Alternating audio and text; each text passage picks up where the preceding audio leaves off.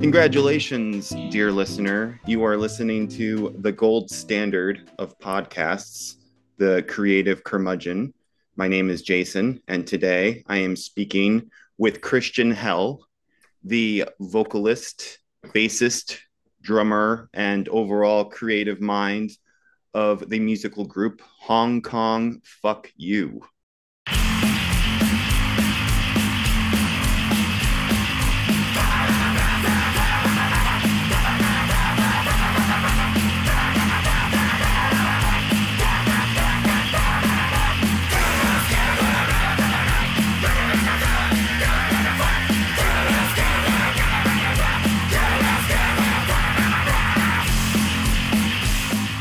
I uh, I first became familiar with your band about a year and a half ago because my friend Eric, who's been on this podcast, he um, sings in the band Psychic Graveyard, and he was oh uh, yeah, he was great. yeah he was telling me uh, oh yeah I'm uh, flying to San Diego because we're playing a couple of shows with this band Hong Kong Fuck You, and I my mind was blown just because that's such an easily mem- memorable name. And I, and I wondered why more bands don't do that. Why they don't just have like expletives in there, just uh, sentence enhancers, as they say on SpongeBob. Yeah, that was kind of an accident how that came about that name, and we just rolled with it. What, what was the accident? well, we wanted to just be called Hong Kong, um, and one of the first song was called Hong Kong Fuck You, kind of like a Q, like the old uh, punk dodge, like one two fuck you, one two x you, Mhm. and um, kind of a parody on that using our name, obviously. Um, and uh, when we tried to use the domain online, it wasn't allowed because uh, I, I guess you know Hong Kong owns that word Hong Kong, so we couldn't use it anywhere online. So we just did Hong Kong fuck you. And then when we had our first show, someone put Hong Kong fuck you on the flyer, and we just try to ignore that. And then the second flyer, they put Hong Kong fuck you again, so we just rolled with it. Um, tell me about. Let's start at the beginning. Tell me about what got you into the creative pursuits. You know, I've just always been like that. Um, probably raging ADD, or it's what people call being a creative. On top of all that, Mhm. ever since I was a kid, I was just always drawing all the time or diddling, doodling rather, doodling around on instruments, whether that was drums or guitar.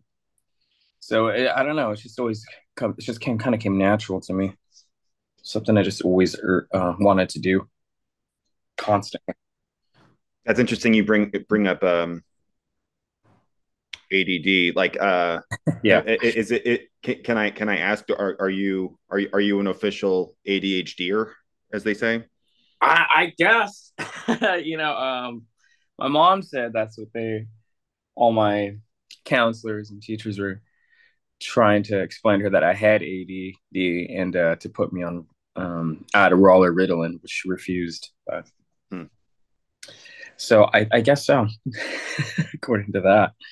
Well, I just thought Uh, I, I asked because I I, uh, I I very much as a as an ADHD person like listening to your band and just like what a quick burst, but both what a quick burst it is, and then the fact that you like rotate instruments throughout it like that. The the whole band screamed ADHD to me in like a in a good way, and I was so I was just like kind of curious if that was if that was legit or not. I think it's legit. you know, I haven't like really visited a any kind of doctor, or psychologist to get anything like a, uh guess on paper, but I'm pretty sure I have it. it's safe to say.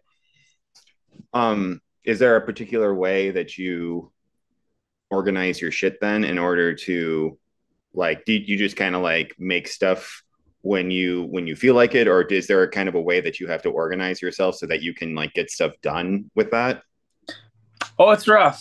Um, I, you know, I'm just always bouncing between different projects, whether it's uh, it's doing some graphic design or just illustration or writing music or writing music for something else and uh, so forth on with the uh, commissions. Uh, so no, honestly, I just wing it. cool Uh, it's usually uh, procrastination that gets it done. Just you know, it's always on the last minute. I'm like, oh, okay, I'm feeling the pressure now, so I got to do this. do, do you feel like you create better when you're when you have that sort of like oh i have an hour to do this so i better just like bust my ass right now. Like, do you do you, do you do better that way than when you kind of like space it out as far as like the finished product? Well, it's better that than nothing. But usually, uh, when it is better, is when I, I'm just absolutely just hyper focused on it. I'm like, okay, and it, it's like convenient for me to do. Like my guitar is already out, or bass is already out, and then the whole rig is already there. So I just hop on that, mm-hmm. just go all in, you know. Or if um if I have an illustration idea in my tablet or I'm nearby my computer, I'm like, all right, now I just get it out of the way. And gotcha. I, you know, just working on it for hours. So um how did you initially find find bandmates? Because like you're kind of the the only consistent member of of your band, correct? Like throughout the years. Yeah, uh, Eric, he's been around the longest. Um, I would consider him like a core member because he he entered the band when I had the idea to get three basses going. Um, and he's been there since day one of base of three basses. Uh, the other guy, either he just kind of recently been has been back in the band, um, and he was the second bassist to ever join the band. Um, uh-huh.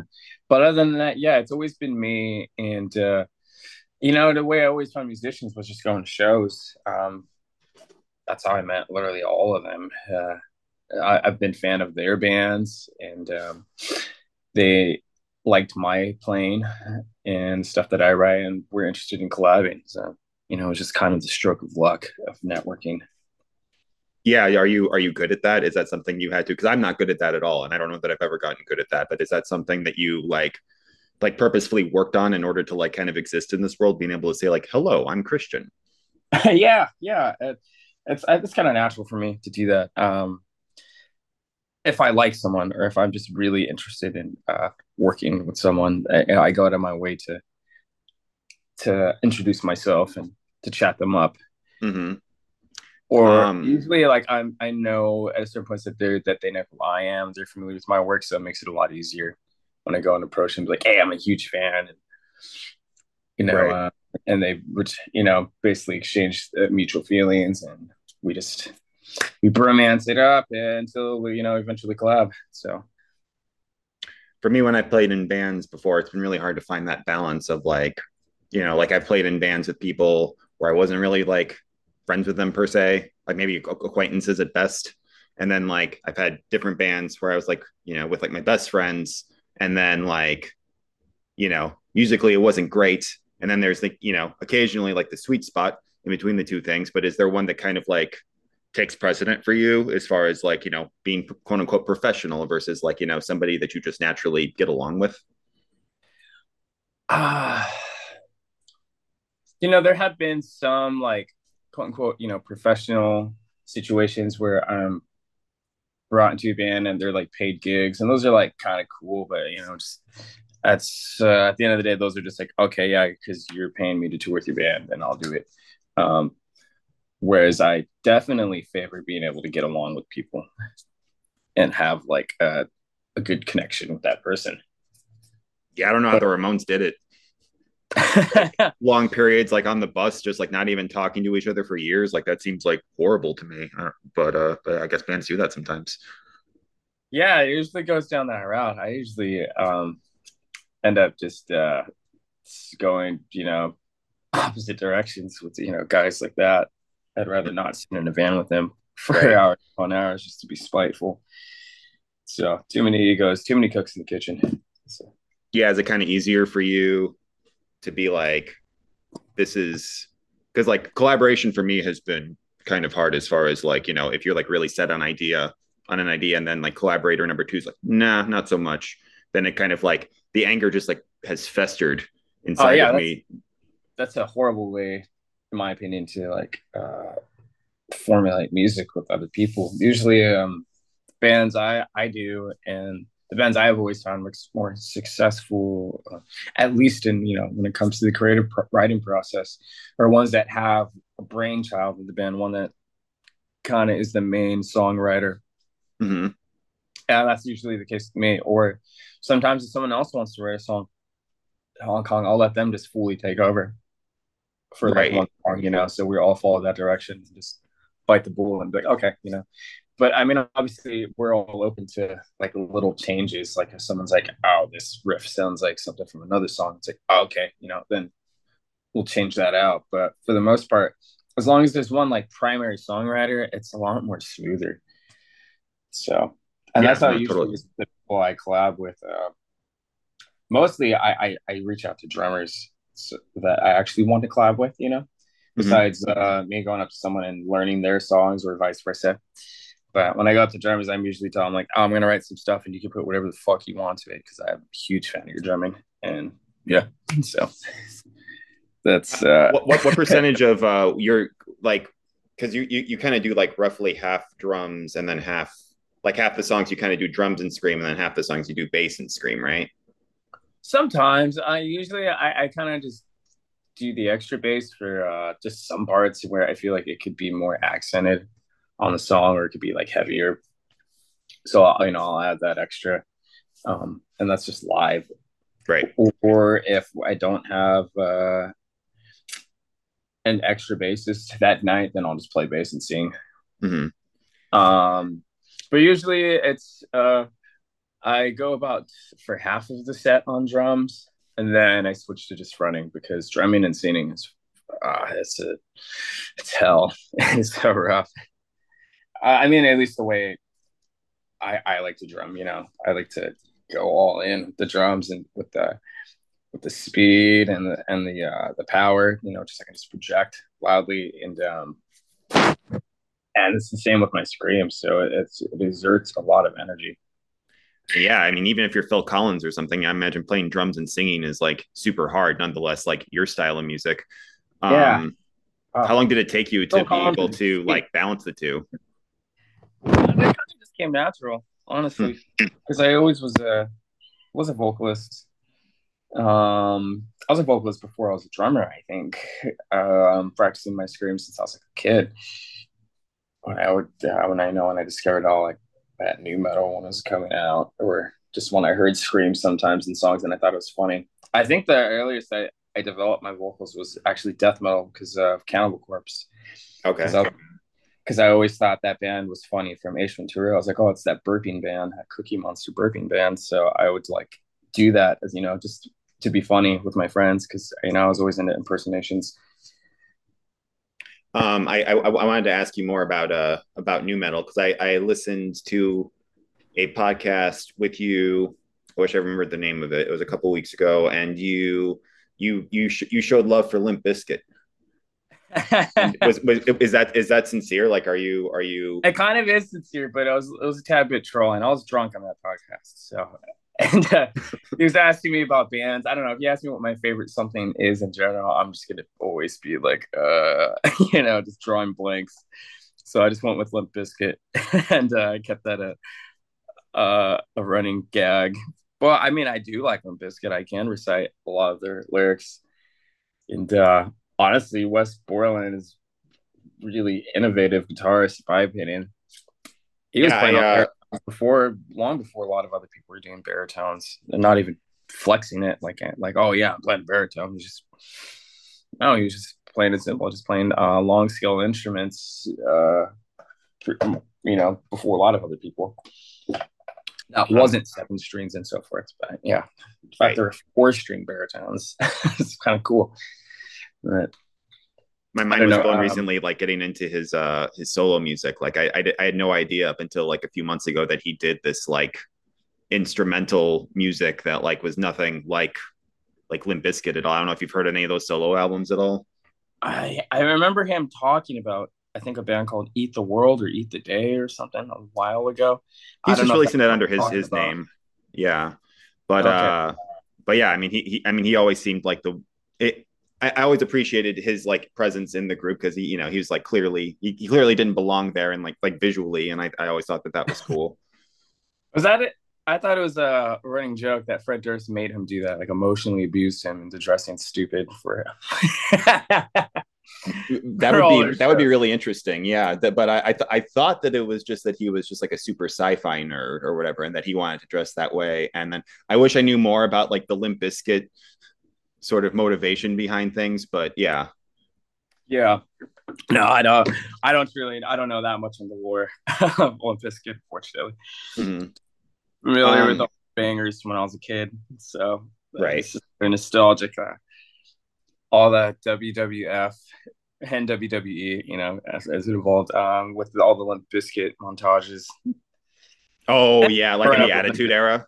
Yeah, I just growing up with Limp Bizkit. Period. I I grew up with those CDs mm-hmm. before hot dog flavored water came out. Chocolate starfish and hot dog flavored water came out. I was listening to Three Dollar Bill Y'alls a ton when I was a little kid, which is kind of yeah. in the background while I was skating in the neighborhood. But yeah, no, uh, nu metal was just um, it was so intense when it first came out. That was uh, it introduced a lot of kids in my generation to like extreme vocals, screaming in general, mm-hmm. and uh, the shock value of all those bands like uh, Slipknot or Mushroomhead or Mudvayne, the you know, with all the, the theatrics, theatricality rather of the bands that you know just covered in fake blood and and makeup and masks. It was just so uh, it was so extreme, and it mm-hmm. felt like it was dangerous to listen to, like it was uh, like a crime to listen to at the time. I have the uh, I've, I've been experiencing the thing lately where I have been primarily listening to music that I listened to as a teenager. And there's like a there's like a term for that, but it's like how like you get nostalgia. stuck in like it's like how you get stuck in like nostalgia and how like the music that you the music that you're like listening to when your brain is developing like at that age how it just kind of like cements and uh, uh always becomes like this like thing of like comfort uh yeah oh, that that doesn't exist. Like like I listen to Pearl Jam all the time, and I have no idea if I like listen to Pearl Jam for the first time today. I'm like I probably wouldn't like this at all, but because that was like something I listened to like as a kid, then I feel like yeah. it automatically sets that like sets off that comfort brain chemicals or whatever. Yeah, for me that would be like the Space Jam soundtrack and um, Creed and definitely nu metal. um, I felt I felt awkward uh, bringing up Pearl Jam to you just now. So uh, the fact that you brought up Creed makes me feel more comfortable about bringing up Pearl Jam. So thank you. yeah, that's funny though. I don't know things people change too though. Um, the things I didn't appreciate when I was a kid, I appreciate a lot more now as an adult. Like um, for example, like the CDs I grew up with. Like I didn't like the Chris Cornell solo CDs I saw playing around my house. I thought they were whack, but now I absolutely adore those. Hmm. Not, I mean, even before his death, like I was, you know, absolutely adoring uh, those those solo albums. But um, and I also didn't really like uh, Soundgarden that much growing up. It was just it wasn't. Uh, I I don't know. It just didn't really connect with me until I got older and um, like probably because the fact I became a bigger fan of Chris Cornell's vocals that I started listening more to Soundgarden recently, giving it a chance. What was I going to say? Oh, I've been trying to get back into the uh, habit of just like listening to music. That's like been a hard thing for me. Is that I feel like I haven't been getting into like new music to me as much because I'm always doing it while like driving or doing the dishes or something like that. Like it's very like rare that like I have the time to just like sit down and just like be like with an album and that so I feel like I get into music a little bit less because of that because there's just too much way more stimuli going on and things that I have to do than there were like in the 90s. I don't know if that's yeah. the case with you at all. Yeah, no, it's totally the same. Um, usually, when I'm listening to stuff, it's uh, accompanying me while I'm working on a project, mm-hmm. like doing an art project or cleaning my house, like or going on, um, going running on air, you know, running errands. Is what I was trying to say. Um, so I, I can't put like all of my focus into it and really zone out. Whereas when yeah, when I was younger, I would just sit there and smoke a cigarette and just fully absorb a whole album chain smoke and drink, and that was all my focus was on because I didn't have a phone to distract me the whole time. The old days when kids had more time to smoke because they weren't uh, on their phones. Yeah. yeah.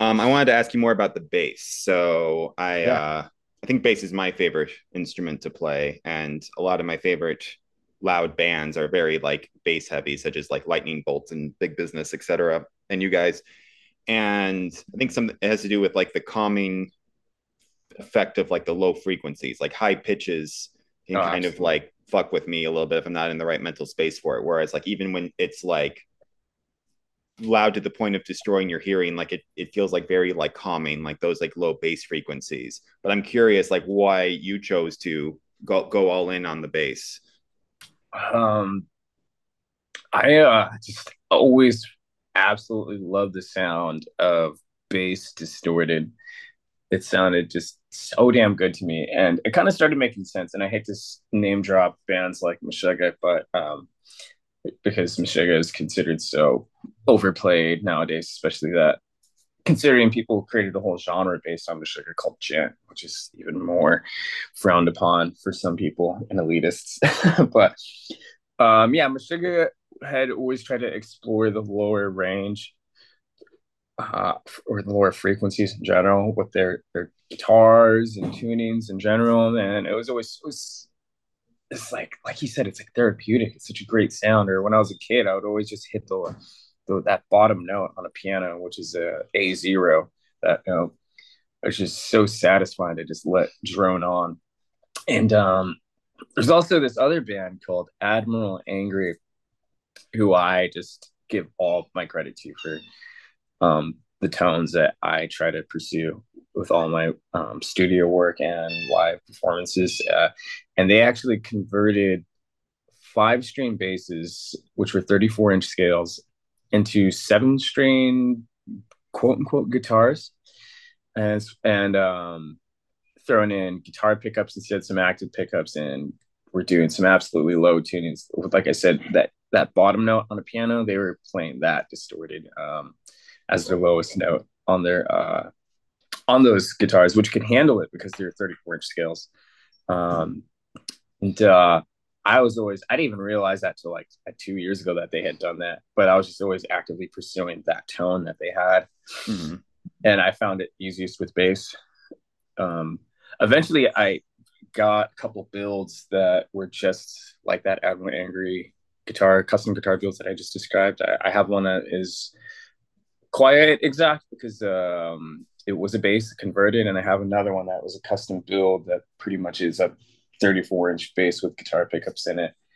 And uh, it's the closest I've ever gotten to that tone, and it's just so great.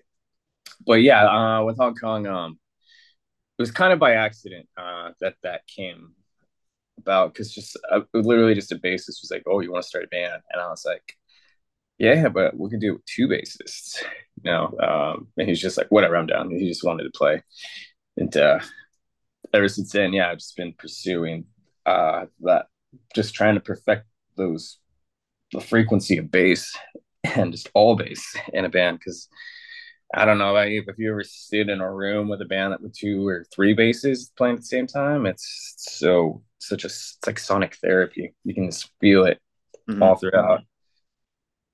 Um, I'm curious uh, as far as like you like setting tones. Like, do you uh-huh. like generally like turn up the treble so that it's like a little less muddy especially with distortion or do you have like kind of go-to things with like you know turning up the mids or whatever yeah i, I always um i kind of go back and forth uh it depends um but usually at least with hong kong because i'm just in standard e i don't try to push the mids too high um but i definitely push the mids like a lot uh, especially that considering I like to use the HM2, um, HM2 kind of like that fuzz chainsaw tone in there to add on to the sustain. Um, but I, I try to balance it out um, with you know between mids and a little bit more trebs and with a lot of low in the center. But I also do quad tracking, so I there's like four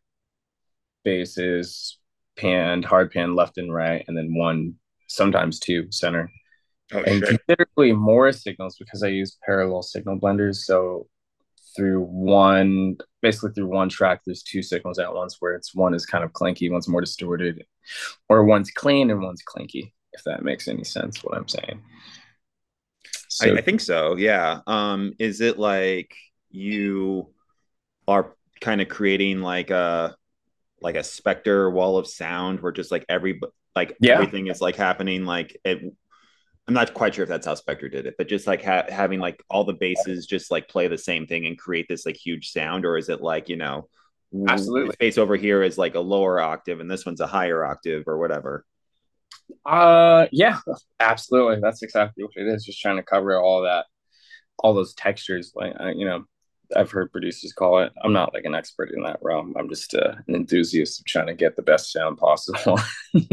right. Uh, but yeah, that's exactly what it is. Just trying to cover all the bases because you think about it, like, um, not only is it just amazing on any speaker that can handle all of that, but considering you know most people listening through different types of devices, whether it's like a cell phone or a really crappy cell phone or like a small speaker on a fucking laptop or something or fancy speakers in a car or studio speakers. Like it's going to be a different listening experience for everyone but you know the more bases you cover the more consistent it can kind of sound on all those different devices. The more bases you cover. I like what you did there. Mm-hmm. yeah. Um so so I so so just just so I'm understanding, like every all, all the basses that you're doubling and trip, like you know, they're all they're all doing the same fret, the same string at the same time, correct? Sometimes, yeah. yeah. Uh, with Hong Kong, yeah, definitely. Um, with other stuff I've experimented with, no, not quite, but mm. that's soon to change. This, you know, those are all lessons every time I've recorded. I literally do not like.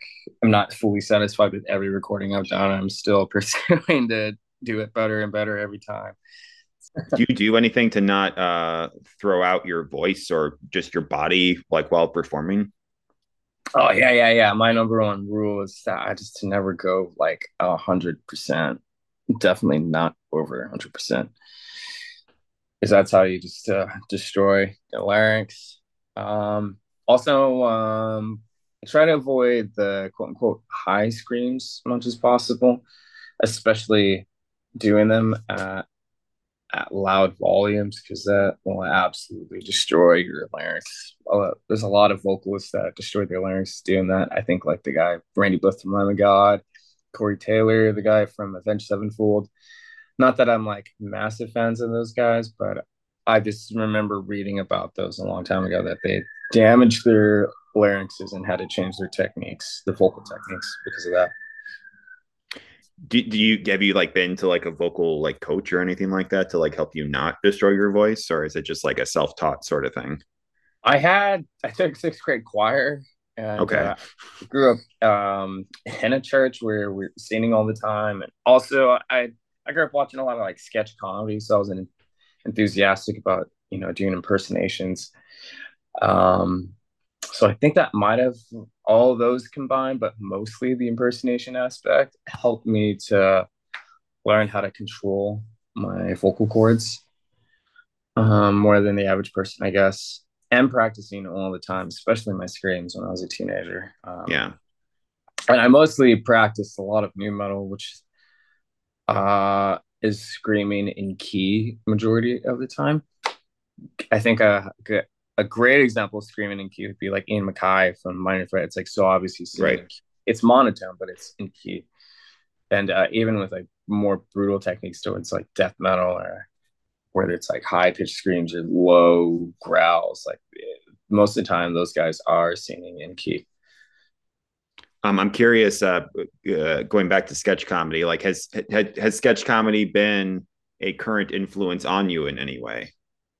Oh, man, I'm always just making jokes. So I think so. Um, the way I've marketed, I guess you could say marketed the band was based on a lot of like the sketch comedy. I grew up watching like fake ads and stuff or just YouTube sketches I remember from my youth vaguely. So definitely, yeah. Hmm, that's cool. Yeah, no, I, I was I was I was asking because I was talking with someone else recently about uh I frequently bring up wrestling on this podcast, even though there's, you know, obviously this podcast isn't about wrestling in any way, but uh-huh. just how the influence of that for me, because I'm a teacher and also have performed a lot in the past. And I feel like even before I realized that it was that, like, just the mannerisms of like a wrestler, like the way that they, like, just in like, you know, when they're talking, not like obviously during fighting or whatever, but just like that sort of like confidence that uh that that was like a that was an influence on me for doing like other things so I'm, I'm always curious like what other influences are for people other than like the obvious things yeah a little bit of that uh, somewhat acting um because when I'm on stage, like I have to find that like mood to like really get angry and get in there. And it's usually pretty easy because uh, touring is so stressful. And um, as a person who self manages the band and practically is a project manager, trying to get like five grown men in one room together, it's mm. uh feels a lot of stress. So um, and then having like just the stress of like having so many eyes on me at shows it it, it still gets to me at the end of the day um, yeah because uh, I am a bit of an introvert at times. I, I, mean, I, I can be extroverted when I have to, but deep inside, I, I, there's this introvert that just needs to, that needs like a to recharge your social battery. Sometimes you just can't have that, and uh, it really helps me to uh live to use that as catharsis to just get that out there. And I feel like that's something actors do. They, I'm not an actor, but I mean, I can tell actors have to channel something to to do their scenes. Yeah, they're thinking uh, about like you know some some shitty like childhood experience or something, and even if it's like not related to that directly, like that's how that's how the waterworks are coming or whatever. Yeah, yeah, yeah. So uh, for me, it's just like, ah, oh, man, I had a weird, just annoying interactions all day with between you know all these people. so then I have to shuffle around doing all the managing for this band. They're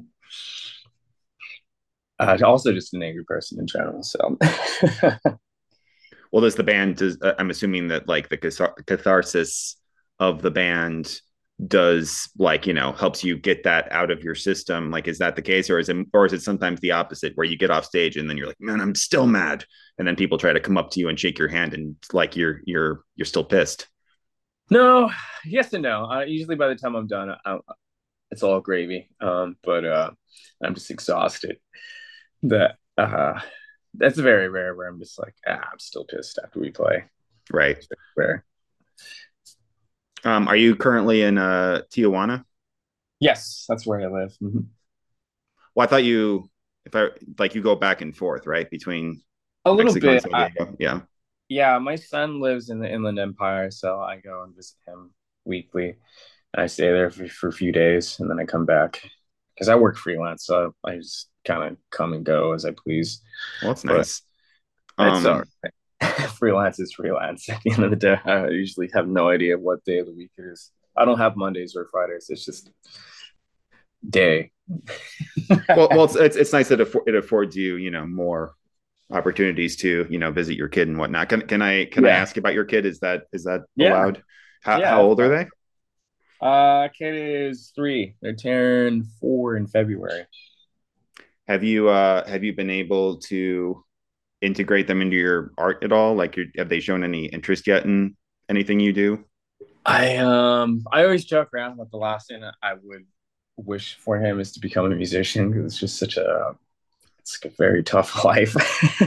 mm-hmm. But uh, um, I've let him um mess around on my gear before. I let him screw around on my bass once, and he just tore out the cables in the back, and that one's out of commission now and uh, but he was enjoying the sounds and fiddling around with the pedals and I think it was more of just a sensory thing for him. And uh drums, I bought him little drums and he definitely loves hitting me with the drumsticks more. Sure.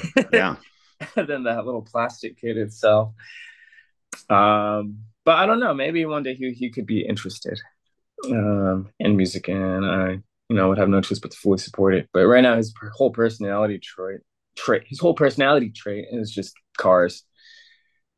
Right. About it. I uh yeah, I it, it's interesting because like my my personal experience with uh really little kids and like you know aggressive music is that like it seems like a natural thing for like despite the fact that it's like the societal standard that like you know loud angry music is is scary for kids or whatever that they need to listen to like wiggles instead or whatever that like uh, you know, it would it would make perfect sense for a four year old to like Hong Kong fuck you, just because like at that point it's just they're just like you know balls of energy. Uh huh. I think I, I recall his mom saying that she played some Hong Kong fuck you for him and he liked it. So, That's but cool. to be fair, he's probably a cheap date. He would probably dance to the sounds of like a fucking tetherball just blowing in the wind. so. Well, that's fair. um, what's it like making art in Mexico versus in the in the United States? Like you grew up in the United States, right? Yes. Yeah. I grew up in San Diego. Yeah. Um, it definitely feels like something it could be more appreciated for. Whereas you know, you tell someone you're a musician in the states, most of the time they're gonna look at you like, oh, well, sorry about that kind of look. Or uh, whereas Mexico, you tell them you're a musician and they're just like, wow, they're just blown away. You know, um, it's awesome. The arts out here is uh, definitely um, just way more appreciated out here. That's how I eventually got back into music. I, I just kind of and art. Um, I had stopped doing it for a while and just was like, all right, I guess I'll just get on the nine to five grind. But uh, when I moved to Mexico, I found myself getting more back into illustration and eventually music because there's just so many musicians out here. Um, I wanted to ask about your uh, album and flyer art. Like, I'm assuming that you make all of it. About ninety percent of the stuff you see on the page is yeah, it's all me. What do you use for that? Like, do you use a particular program or anything, or do, is a lot of it I, by hand? Yeah, uh, it's a, it's a combination of a lot of stuff, uh, but usually I start off with illustration, which is I go with Procreate with that because I really like um I I just love drawing digitally. It's just it's a huge save on resources. If I you know, whereas when I'm so used to just doing uh pen and ink and it's just like oh one mess up, bam, you know it's a whole page gone. Um because I I don't know why I just never start off a sketch with with lead with pencil lead. Um, but anywho, uh, so yeah, I start on the tablet conceptualizing there, or I start in Photoshop, um, graphic designing uh, the main image there. But it, you know, that's where I start. But it always ends on Photoshop or Adobe Illustrator before I print out, you know, a TIFF or a PDF on to, um, physically print it out and I distress it or add on things I want to, or if it's collage, you know, print out and you know, do all the cut and paste, and then I scan it, I rescan it. So it's a kind of a combination of digital and analog. Damn, was that was that all something you came across like organically, or was there like a particular influence for that sequence of of events? It was a combination of seeing a lot of stuff on Tumblr in the early 2000s, to be okay.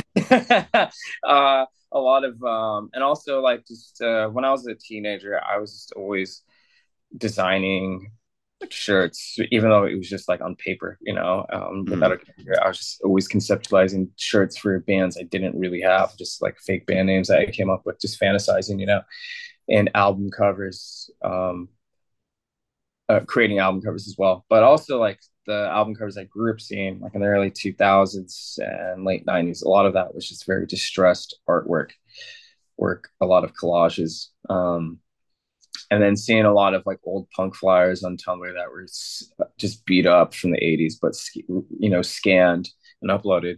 I loved the way those look. Totally. Well, that's that's all I have. Um, is there anything else you want to say? Oh, well, I guess I could do a little plug. Um, I have a little side project called All You Need Is Kill, which is named after an old uh, 2000s Japanese novel. It also became a manga and maybe it became a movie starring Tom Cruise, but that's not why. not because of Tom Cruise, but anyway. Um, it's called All You Need Is Kill. It's a project I'm touring the whole states with. Um, and I'm also filling in on guitar for this band called Midwest Lust on that same tour. And it's going to be from like November 5th to December 23rd. And odds are probably, if you're listening, odds are I'm probably going to be in your city or very close to you. So you should come check that out. Cool. Um, there is everybody listening. There's patreon.com backslash backslash the creative curmudgeon and venmo.com backslash the creative curmudgeon. Christian, would you mind encouraging the listener to donate yeah. Um, what is just, it that you know just just just just, bull, just bully the listener into into giving me money well if you enjoyed listening to this podcast uh, just know that they don't come for free and um, any donation that you can possibly give would mean the world to jason so and would keep things like this going so please donate if you can I, I, I, I liked I liked the uh, you know you, you you really you know gave it some oomph with that like this would mean the world like I, I uh, yeah thank you for doing that.